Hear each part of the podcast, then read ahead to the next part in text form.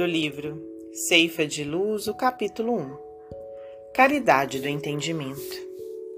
Agora, pois, permanecem estas três: a fé, a esperança e a caridade. Porém, a maior destas é a caridade. Paulo, primeira carta aos Coríntios, capítulo treze, versículo treze. Na sustentação do progresso espiritual, precisamos tanto da caridade quanto do ar que nos assegura o equilíbrio orgânico. Lembra-te de que a interdependência é o regime instituído por Deus para a estabilidade de todo o universo, e não ouvides a compreensão que devemos a todas as criaturas.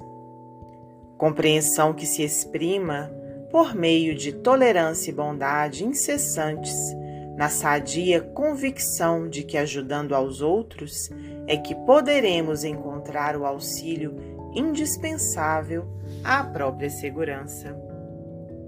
À frente de qualquer problema complexo, naqueles que te rodeiam, recorda que não seria justa a imposição de teus pontos de vista para que se orientem na estrada que lhes é própria. O Criador não dá cópias e cada coração obedece a sistema particular de impulsos evolutivos. Só o amor é o clima adequado ao entrelaçamento de todos os seres da criação, e somente por meio dele integrar-nos-emos na sintonia excelsa da vida. Guarda em todas as fases do caminho a caridade que identifica a presença do Senhor nos caminhos alheios, respeitando-lhes a configuração com que se apresentem.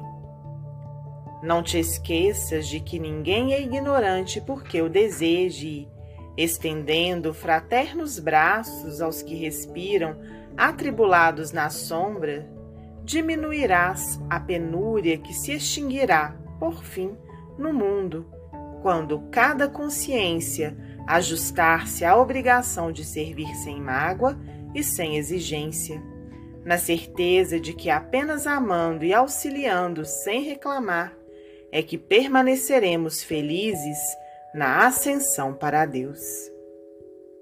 Emmanuel. Psicografia de Francisco Cândido Xavier.